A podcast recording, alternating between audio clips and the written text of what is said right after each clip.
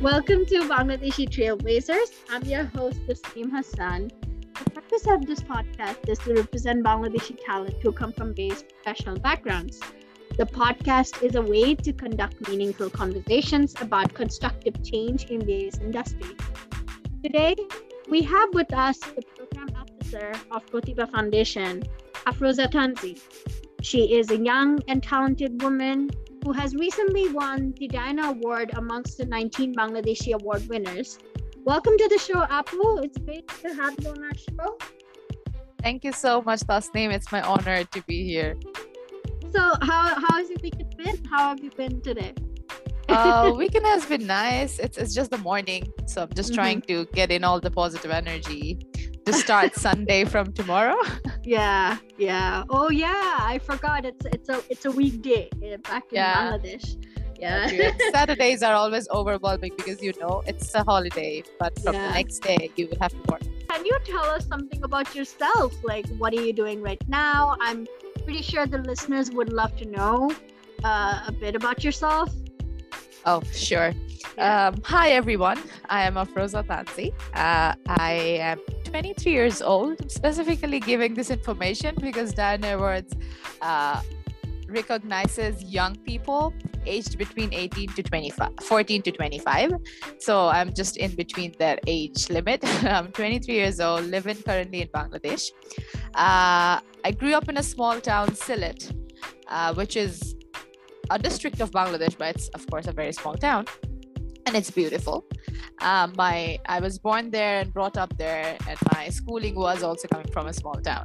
I recently moved to Dhaka when I started my university uh, in 2017, and uh, I started working for Pratibha, which I'll be talking later, uh, from 2018. So. Oh. Um, if it's about myself, before I go to Pratibha, uh, I am uh, a very enthusiastic person and I really try to always nurture the talent in other people. Because there's so much potential and so much dreams in other people and I, I always feel like i should be the person who nurtures that. So that's probably the motto of my life. And um, academically i'm a biotechnology student. I'm currently doing my undergraduate my final years at BRAC university uh, i look forward to start my further education in either development or public health i'm still in the journey to find that out and uh, doesn't matter wherever I go, if it's STEM or if it's de- uh, development, but I want myself to be rooted in the development work and community service. Mm-hmm. So, yeah, that's about myself.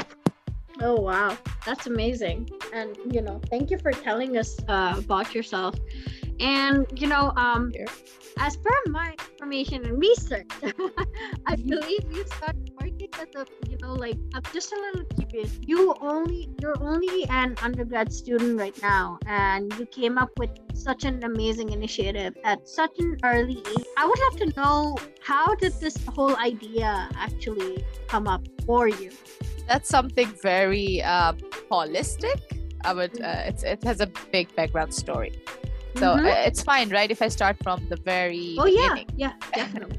definitely. Sure. Floor is yours. So um, thank you so much. Um, in 2017, so I used to be a, as I said, I'm very enthusiastic. So I used to grab all the opportunities that came across me in university.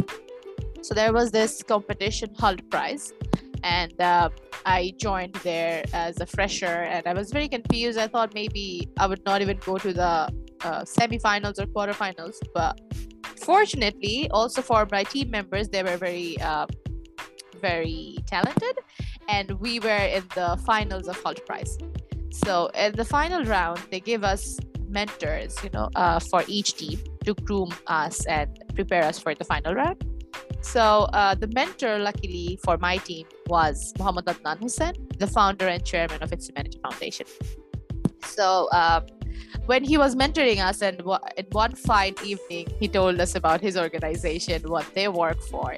And uh, for a matter of fact i knew i want to be one of those students who work really hard from their first year because i didn't want to you know spend a lot of time hanging out with friends after university. Of course i love my friends and i love hanging out but i kind of think that's you know hanging out should be once in a week but not every day after classes. So um, I was actually looking for opportunities back then. So when he was mentoring, and I felt like, oh, it's a very nice humanitarian cause, and it would be nice if I can get involved with them as a summer internship. So uh, we won the Hult Prize. So we were connected to him till the very end of the of the final round. So we had a very good connection. And I was I was small. I was just a little girl coming from a small town. So I had no idea that if it's a formal communication, you will have to email someone. I just added him on Facebook. And one day I texted him, "Hi, Bhaiya, I really liked." Uh, the work that you do and i was looking forward if there's any voluntary opportunity i can get involved with i would like to spend my summer in your organization as an intern. So uh, he said sure just uh, next sunday. It was it was friday or thursday and he just texted me sunday come at my office at five and we will take an interview and uh, we will see if there's anything we can do together. So uh, i went to uh, his office uh, the my current office actually. So uh, the interview was not you know very much uh, or questions. It was not about q&a in the interview it was uh, it was not too much of q&a but uh, what he says now is he noticed the passion in me to work for people and uh, i joined from the next morning. It was that fast. It was that smooth for me to get a oh, wow. summer internship so um, the first task that I was given was um, to visit the communities, um, of course, with them, and uh, to find out why the dropout rate was high of the schools. Because uh, it's not only the dropout, but also, you know, its Humanity Foundation is providing free quality education in areas where the light of education hasn't reached yet. So uh, we have schools in Soyotpur, in Noornagar, in Dinajpur, in Sylhet, in um, Tongi, in Gazipur. You know the areas where it's it's kind of hard for children to get education, proper education. So um, my task was to go to the schools and the communities around and find out why the parents are taking out the children from school because the retention rate was quite low. It was 30% and um, if you know if you are running a project and the retention rate is only 30% it's it's kind of very disappointing and you need to work on that. So i along with a team with a not a not a team of interns but management team uh, we went to talk to communities find out what's the reason uh, why are they taking out? And this is where you know the entire thing started so uh, a few things really struck me uh, because those were the first times I was digging deep into a local community. Of course, I have been to villages before, but it was because I was traveling or because maybe I have a relative there or you know just for sightseeing. But that was the first time I was I was involving with their lifestyle and I spoke to all of them and we had a survey, very intensive survey. Talking to the mothers especially and the family members, we could find out that even though we are providing free education, tiffin, uniform, and of course, a very um, healthy lifestyle for the children, but still, they prefer sending their children to work instead of school. It's because when they're sending their children to work in a tea stall or maybe in a grocery shop, the child can earn at least 50 to 100 taka per day. And that's a lot for them because when they're struggling at the end of the day to provide their food you know all they can see is a little money and they can use that for their family. So i totally understood their point as well because yeah when you are hungry and you have no place to sleep or maybe uh, it's not sufficient for you to uh, financially run your family of course you are the first priority you are thinking of as as the source of income so, uh, but also what I found out that they prefer sending their children to work, but still, the ladies of the family they do not believe that they can work and they can earn. So it's kind of like they have big families because they need more son, because uh, they need earning earning person and it's it's usually only the father of the family. And in some families trust me it's not even the father is earning. I, I didn't have any idea how they're running their families. So it's it's the three or four son and daughters that they have they send them to uh, work. They earn at the end of the day 300 400 taka. And this is how they are getting their bread and butter. Um, so that really struck me when we co- came back from the community visit, uh, and then this is where like I really, I really didn't want to show them a problem that this is the problem but i wanted to come up with this. Maybe because i i always have a little entrepreneurial mind so whenever there is a problem i try to find out a solution. Doesn't matter if it's feasible or not but i i need to think it you know, on my own. When i was describing my community uh, visit to uh, the team, I said, uh, I think we need to provide work for the woman and make them believe that they can earn so that they keep their children to school. And maybe we can come to an agreement with the families that uh, we will provide you earning opportunities and you will you will have to keep your child in schools. So yeah, that kind of sparked ideas in everyone's mind, but it was not me only who found out this idea, but we I discussed it a lot with uh, with my direct supervisor, who is Maisha Lubabapu. And you know, because I was just a volunteer and a part-timer uh, intern, so I didn't have that much capacity or time to design and to plan how we can empower women. So um, my supervisors and the chairman, the CEO, they had conversations about it for a few days, took advices from friends and um, acquaintances. And one day they just said, uh, We are thinking to plan a woman empowerment project and would you like to be a part of it since you were the first one who came up with the idea? I said yeah sure i want to be. And uh, by that time my tenure of voluntary work was coming to an end. It was already three months.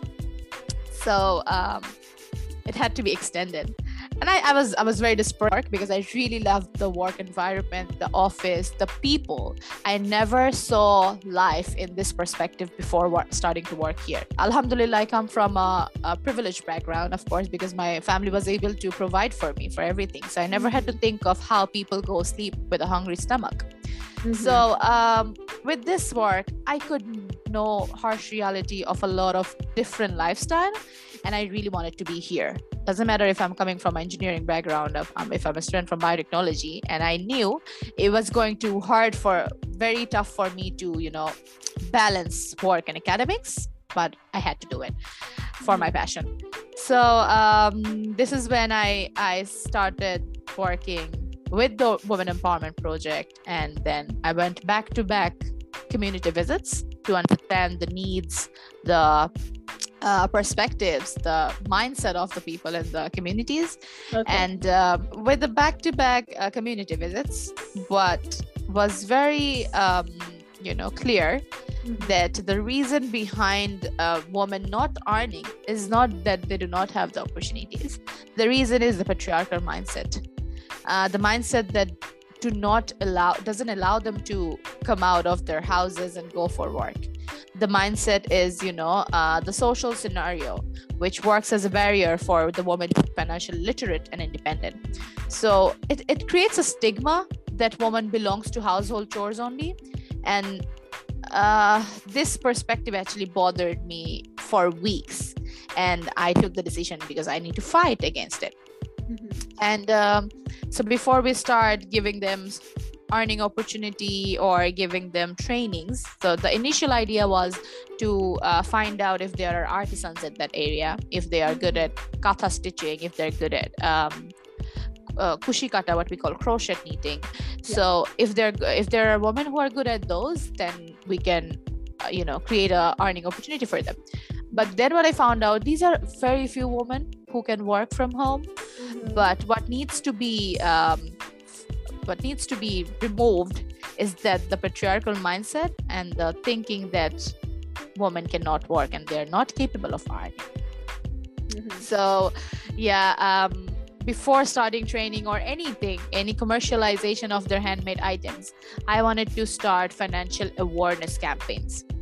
I know, uh, you know, when we talk about uh, awareness campaigns sitting in this area, like in in urban areas, it sounds it makes so much sense to be very honest because we we are um, very much known to these words.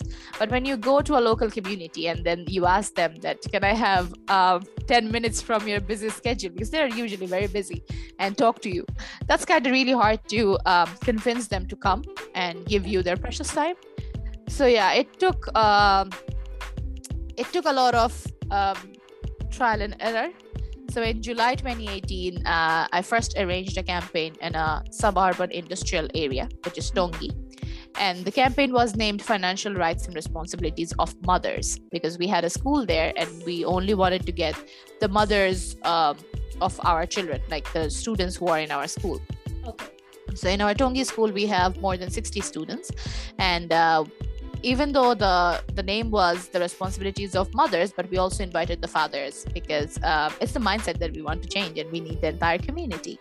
Luckily, um, we got a few, uh, not a few, but almost as much as we are expecting the audience. But I don't think that first step and that first campaign was too much too much fruitful because you know uh, i just started to mobilize the discussion in the community of how women can work okay. it was not about changing their mindset in one day like that was impossible mm-hmm. so the discussion however was not impactful but i could realize that how deep rooted the gender based discrimination is and mm-hmm. i could realize that i need to work hard since then i'm just you know committed to make women financially capable and confident confident is the key word here because they needed to understand that they are capable of earning.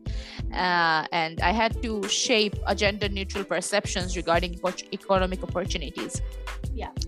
And this is where uh, we started designing our campaigns mm-hmm. uh, to strengthen the financially marginalized woman through education wellness and position in the marketplace so we were giving financial literacy workshops to the mothers of our children, and once they started getting beneficia- benefited from it, uh, the women started bringing in more women.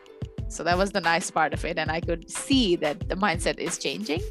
After running a few awareness workshops, then we plan to start our training program. The training in hands-on training in stitching, tailoring, and crochet block and batik.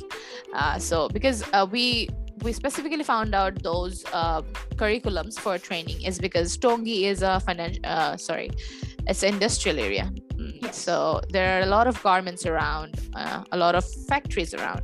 So if the woman if the female person of the family can learn tailoring um, you know that that might help them to get a job. And also they can be entrepreneurs themselves so we took campaigns when we are give we were giving them financial literacy advices and knowledge. We also tried to build that entrepreneurial mindset in the women in the mothers. So uh, uh, we took workshops on entrepreneurship and social entrepreneurship uh, just to show them the broader broader perspective of doing business because it's not only earning profit. So yeah uh, alhamdulillah that worked and we started the training programs our first training um, training was in Tongi, which was in tailoring. It was a three month long training program, and the women were uh, we we had a local trainer because uh, you know it's uh, we are a very small organization and we have uh, many limitations in terms of financials. So it was not being able for for us to uh, send someone from Dhaka uh, who is very expert and send someone from here every day for the for the trainings. Every weekend of course in the weekday i was working for office and every weekend i had to go to tongi or to soyatpur to uh, solve these problems and find out the human resources. Luckily we found out people who are also as passionate as us and they uh, this uh, they joined our team and we started providing the training after this training started i i wanted that everywhere our school programs are everywhere we need a we need a training program because the mothers need to know that they're capable of and children have to stay in school. So our next training program was in soyatpur uh, it was in crocheting because uh, you know how rural women in bangladesh they're generally from a very early age a little trained on হাতের কাজ সেলাইয়ের কাজ একটু নিজের জিনিস সেলাই করা so that was something I wanted to utilize and maybe tie the knot so we started providing the training on crochet and uh, the you know the response in Soyatpur it was phenomenal because uh, in Tongi it's not a rural area it's a suburban industrial area so people are at least they know that they are capable at least the women who work they work they do not have like you know uh, jobs very convenient but they work in um, industries garments and factories. But when we went to soyadpur it was phenomenal because the families were not allowing the women to come out the, come out from the houses. And when the woman could find out a way to earn while they're staying at home and uh, they were blown away and they really wanted to take the opportunity. Mhm. so the training continued for three months again. Um, we had trainer we had field managers in uh, in soyadpur it was in golahat. Golahat is a camp area. We uh, provided the training and so far alhamdulillah uh, we have four training centers and in four different curriculums. And uh, we had run um, six projects already. So in soyadpur because the response was so good we started another training uh, batch right after uh, right after the one. And uh, we could train 92 women. 92 and this of course it, the number would have doubled but for covid we had to stop uh, since 2020 so this number is uh, till the end of 2019 and in 2020 and 2021 we trained 10 more women uh, because we had to make it in smaller capacity. There had to be social distancing and everything. So we only um, reached out to 10 more women. So now we have trained 112 women in tailoring in crochet and block hand block. And we have commercialized uh, uh, more than 1000 artisan made products since the beginning. So uh, i would say it's the more than 1000 that the number it's not only um, by the women who are trained by us but it, Mhm. it's also we sourced hand stitched katha and other items from the local areas because if they're already skilled i don't need to um, enroll them in my training center right? They're already skilled. So we just started um, getting their products and selling it in the urban market. When i'm Mhm. talking about the market the market that we have is very niche. We we never went for you know uh, mass marketing. It's because uh, the women who work for us they are housewives and they have a lot in their plate to do. So uh, when they're working for us they're not working full time. And but when i'm going to uh, commercial production it take it it requires them to work for us full time and this is what we didn't want. We didn't want the hmm. women to you know leave their families and start working for us because that was the hmm. barrier which for which they are not working. So hmm. um, the customers now we have they give us uh, the orders and we take time for two weeks or three weeks. We prepare the item for them you know specifically according to their taste their customization their preference and uh, yeah it take a lot of time but um, i'm happy that all the trainees are getting work because alhamdulillah we are getting good amount of orders these days. And Mhm. also within this number uh, this is the twist which comes in. Uh, this is the number when we are not only working with women but we are also working with artists in local areas. You know artists who are mm, trying to survive. It's, it's it's a very hard time for them. So Pratibha also works with rickshaw art the reason why we chose rickshaw art because um, in 2014 it was way before i joined pratibha in 2014 um, my supervisor maisha lubaba she found out she met this rickshaw artist Mm, uh, we call him Rofik Chacha. I'll just, uh, I would not call him an artist, but Rofik, Rofik Chacha now. So Mhm. she met Rofik Chacha uh, somewhere, and Rofik Chacha was telling how uh, for rickshaw artists, it is very hard these days to survive because everyone is into modern art and digital art. So, uh, and t- since then, Maisha Apu had this in mind that she wants to create a space for the artist as well. So one day she just said, uh, you know what, if we are working f- with artisans, maybe we can start working with artists too. But we will not work with um, urban artists, not with, you know, aspiring artists. Of course, they need platforms too. But as we are working for community and with communities in help, in need of help, so we wanted to go very local. So those were the best time of my Dhaka life when every weekend I used to go to Puran Dhaka to find out uh, the people who are struggling. We actually found out a few rickshaw artists who are quite doing well because they're working with big brands. So we didn't Mhm. reach out to them. but we uh, we could f- uh, find out Rofik Chacha, who is quite elderly. He has experience of more than 35 years Oh wow. working with rickshaw art, and I'll show you uh, the arts. I'll send you the pictures. The arts are beautiful. Sure. You know the concept, the colors, the strokes of the brush. Like you can see every detail in each art art pieces. Mhm. So we thought, yeah, maybe we should incorporate this art in regular life rather than making it as painting. So once it is in, incorporated in regular life and people know the art more, and maybe they come up, they come forward to help, because you know the shopping do not necessarily have to be because you want the thing. It can be because you want to help and you want to you want to support the artist and the people behind it. Yeah. So we started painting on ceramics, on tea sets, teapots, on wooden trays, storage boxes, and glass jars. We started like uh, painting on every possible thing. And since Rofik Chacha is quite elderly and the art is dying, so what we wanted, we wanted him to train a few other Yeah. uh, junior Mhm. artists Preserving. so we yeah, yeah. preserving the art so um, yeah it was kind of tough to um, convince him to train because you know in those areas there is this mindset uh, আমি যদি ওকে train করি ও আমার ভাত নিয়ে যাবে ও But আমার yeah, চেয়ে our ভালো Chacha করবে is- Mhm. ও আমার চেয়ে ভালো করবে because he's young right so um, so we could we had to make protocols and um, yeah the design of the organization where if if a, if a design is um, something that Chacha is um, expert in this order will go to Chacha if it's something which is Chacha needs assistance with then the junior artist will will get trained Mhm. so under Chacha's supervision, we could train three more new artists. One of them is female, and uh, it's it's very rare in Bangladesh that female artists are working on rickshaw art because you know rickshaw art is uh, it's it's a heritage of old Dhaka, and also UNESCO declared uh, declared rickshaw art as cultural heritages of the world, one of the cultural heritages. So.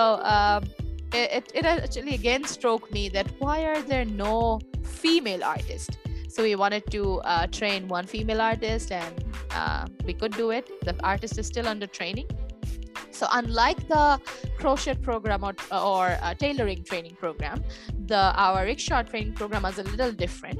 It's because you know um, the crochet training has a syllabus has a curriculum design but for the art it's uh, the perfection comes with practice. So it's just that uh, it's a very longer period of time for a very long period of time that the junior artists are working under supervision of the senior artist and they're learning so i can i can see the difference and the mm, progress of their work of of their strokes of their color sense and you know the professionalism of the art Mhm. and yeah the training is just running it's it's it's not limited limited inside a time frame Mhm. so um, that's the four things that Pratibha is doing. And after everything is getting ready and done, uh, what I do is we start branding and marketing. Uh, we still need a lot of things to improve while marketing because you know none of us in our team actually comes from a business background.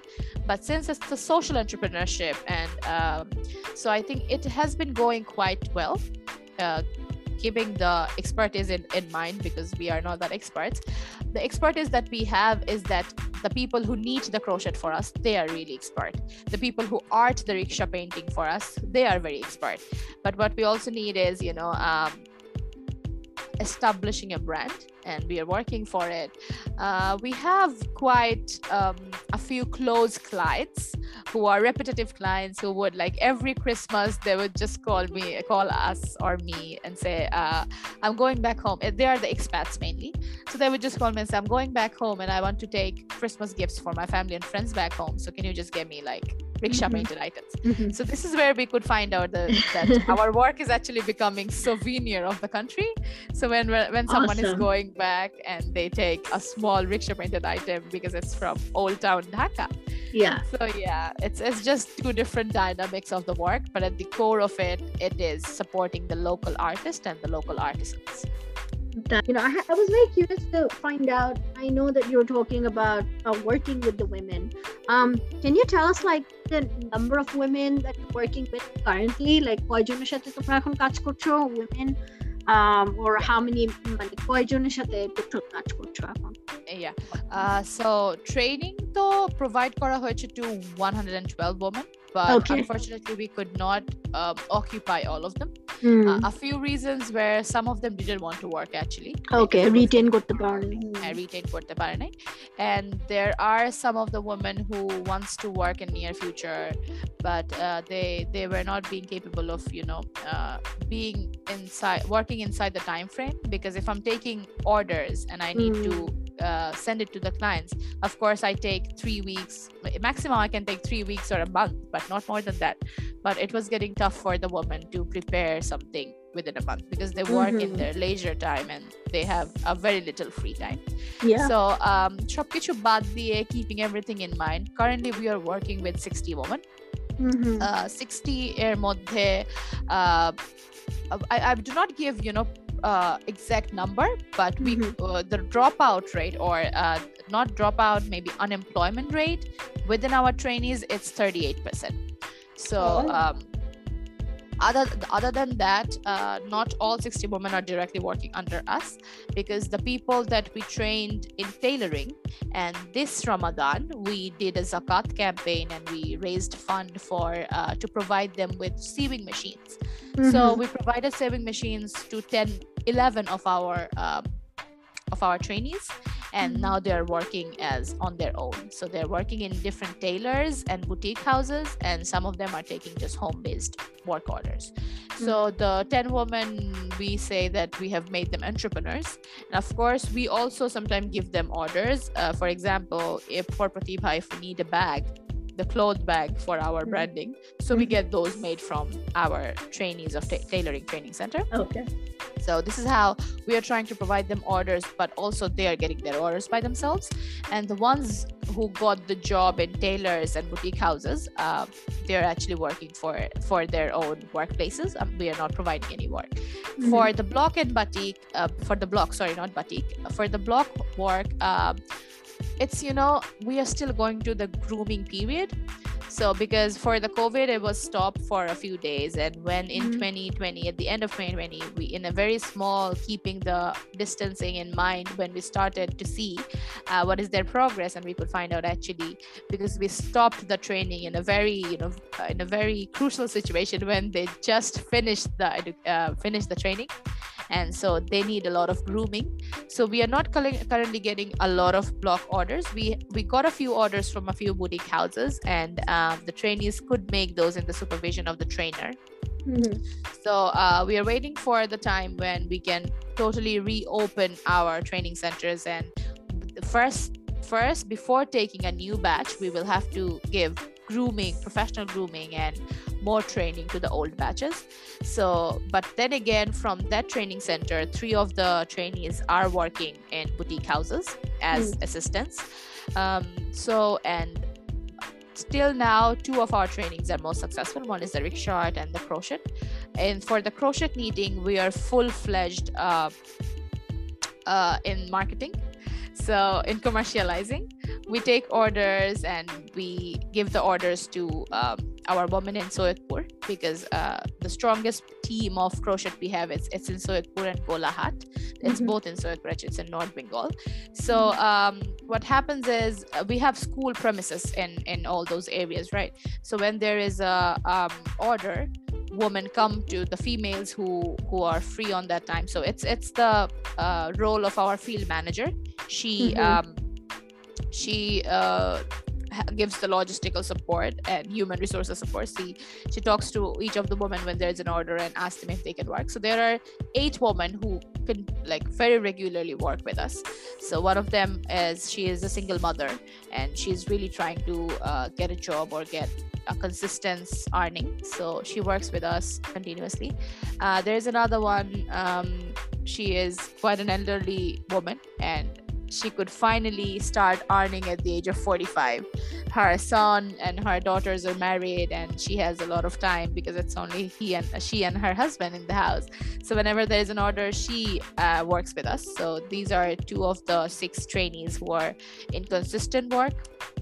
Also we have one college student. She is working with us since this uh, since 2020 very Mm-hmm. regularly because her university is so sorry her college because her college is closed and she has not like a lot of things on her plate so she works um, regularly uh, what she wants is uh, she wants to start earning and saving up so that once her college is finished and she can attain a further education and degree with her own money so yeah we cur- because the orders that we are getting are not you know a lot and it's not um, sufficient enough to occupy or to get orders for every single trainee what Hmm. we do is on the basis of need and on the basis of expertise of the work quality we find out who we want to give the work to Mhm. so for these trainees they are the role artisans who are the lead, taking the lead under the supervision of trainer. And then again there are small works you know one the crochet is needed and there there, there is a work of joining them. So joining them is not a tough work. So we Mhm. give these small and easy tasks to the other trainees so that they they learn from working and practice can make them perfect Mhm. so yeah for uh, the training center in crochet i can say proudly that almost um, 80% of the women are working currently some of them from their households and some of them come to the school premises at the evening or afternoon and they work and they then, Mhm. then they go back home and um, it happens under the supervision of the trainer and the field manager Mhm. Uh, for the rickshaw art training center train not a training center it's a training process. So for rickshaw art it has been going great. Um, we get orders and both the the junior rickshaw artist the first one who got the training from the senior artist he has uh, turned into an amazing artist alhamdulillah. He he works really hard and his art now actually speaks on behalf of the rickshaw art um, patterns so uh, he's not a trainee anymore and he's a full-time artist working with us. And then we have two more trainees. Uh, they are working under the senior artist. So due to covid our work orders and everything has been uh, a little hampered. Not a little actually a lot of hampered. And we had to come up to a level where uh, we actually fundraised for our artist for specifically for the rickshaw artists because they were starving. And and we are not a that big of an organization who could support them throughout the years. For of course for first few months we could support them as an organization as they work for us. Uh, but at some point we were also struggling to keep the Pratibha alive. And we fundraised to support our artists and people actually came forward. That's the most amazing part. So yeah uh, till date it's 92 women working and uh, for the financial literacy that Pratibha provided it was 700 villagers uh, in Soyotpur, in Sylhet, in Tongi, and in Kolahat. So, in four different areas, we could uh, provide financial literacy to 700 villagers. I specifically say villagers because on those workshops, not only female uh, of the community, but also the men, the older people, the children, everyone was invited because uh, you know it's a community changing process and you you cannot just uh, keep one portion of them with you Mhm. so yeah Oh, wow. numbers That's a lot of numbers, and that is amazing because when we talk about empowering 92 people or employing 92 people or teaching 92 people, you know, like teaching about financial literacy, it means you're changing 92 families, and that's amazing. Yeah. That's uh oh something that i i need to say. So uh, while working of course we need to keep in mind the impact if we're creating. So um, this is one number that gives me so much peace that the retention rate of the schools the student Mhm. retention rate has gone up to 68% from 30% so uh, the children are actually going to school more um, and uh, Yeah. they're not dropping out because the mothers are working and they now do understand that the children needs to stay in school So, yeah Yeah, definitely. And you know, like with the amazing work that you've done with Pratibha um, I wanted to actually know how was it um, to receive the Diana Award this year, and tell us something about it. Like, do share your experience with us. Oh yes. Um, so it kind of came to me as a surprise since uh, for Diana Award you don't um, apply it yourself, but Mhm. someone nominates you, and uh, the founder and the chairperson of It's Humanity Foundation, under whose supervision I worked for last four years. So I'm working with Adnan Bhaiya since I was 19, and what he says he has seen me growing up as a adult and how I have changed and how how much empathy I have grown in these years. So um, it's very nice for me that you know Adnan Bhaiya thought I am deserving of this award and he nominated me because this this could be I could have been nominated by so many other people, maybe my parents, maybe my friends, or you know a celebrity even, but still this would not give me this sense of satisfaction that okay someone who has seen me working thinks that I'm deserving. So that was really special for me when I knew that Bhai applied for me and I actually got it. And um, he uh, actually, it's it's very nice because I have been lucky and privileged to have this office and these people around me. Uh, throughout the time, uh, you know, they, they let us know about the award a few months before the announcement, and we are supposed to keep it secret. They were really excited these two months. Uh, there were times I almost forgot that I got the award because I was busy and I'm working at the office. And suddenly Adnan Bhaiya comes in and he says, Ar matro baro din baki. I would say, what? Kisher baro baki. And I was like, bhule geso, Diana awarded baro din baki. So this is how uh, my office people actually started to hyping me up. And uh, I was getting quite nervous.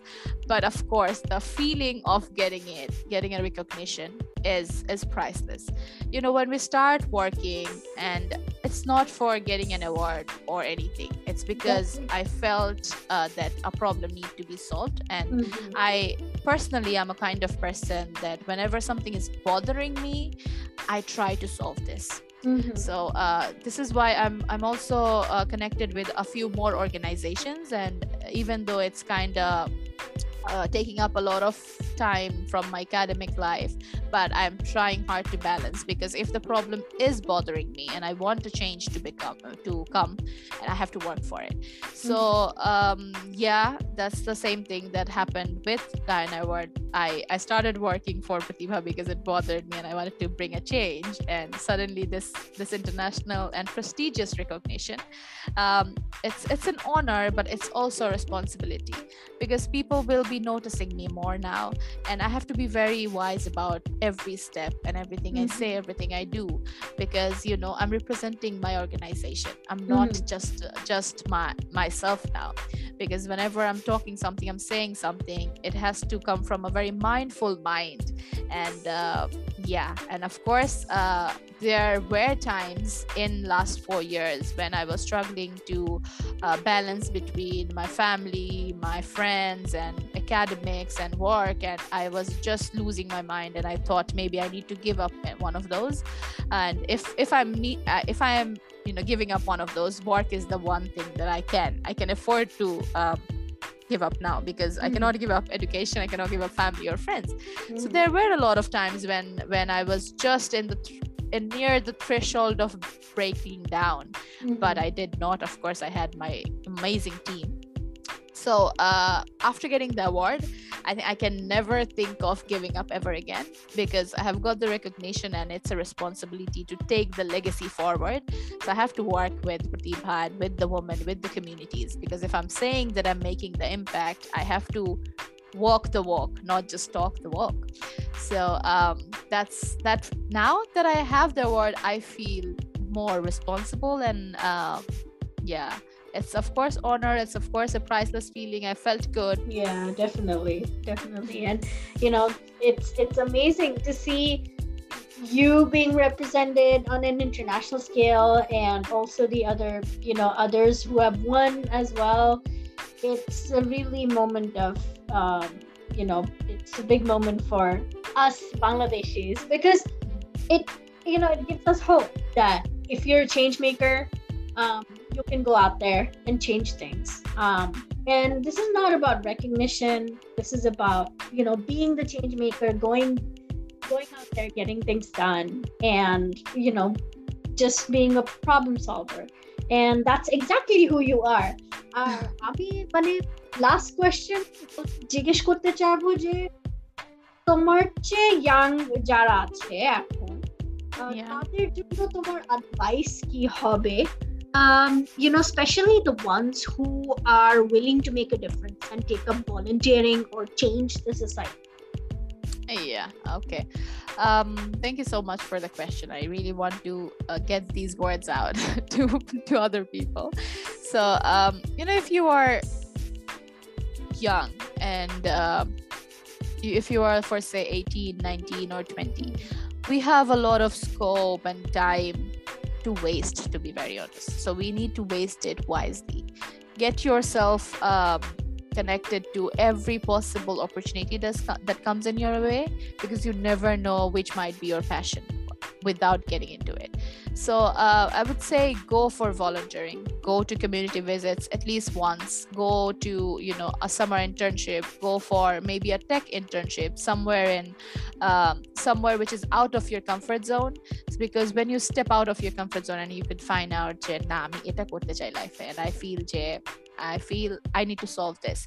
So, you know, sometimes we just sit there and wait for the perfect opportunity and the and the one that matches all my uh, preferences. But then again, you have to set up your preferences first. So, go out there, try every possible opportunity that comes in your way because you need to find your true self only because you are studying in business or only because you are a student coming from a science background doesn't mean you will have to stay here. Because if you are you want to be a change maker there's a lot of changes that you can make. And you do not necessarily need to change the entire world. It do not necessarily need to go in a bigger scale in a larger scale. But what you can do is take small steps small steps within your life within your family within your friend circle and this actually eventually changes the world changes the bigger scenario.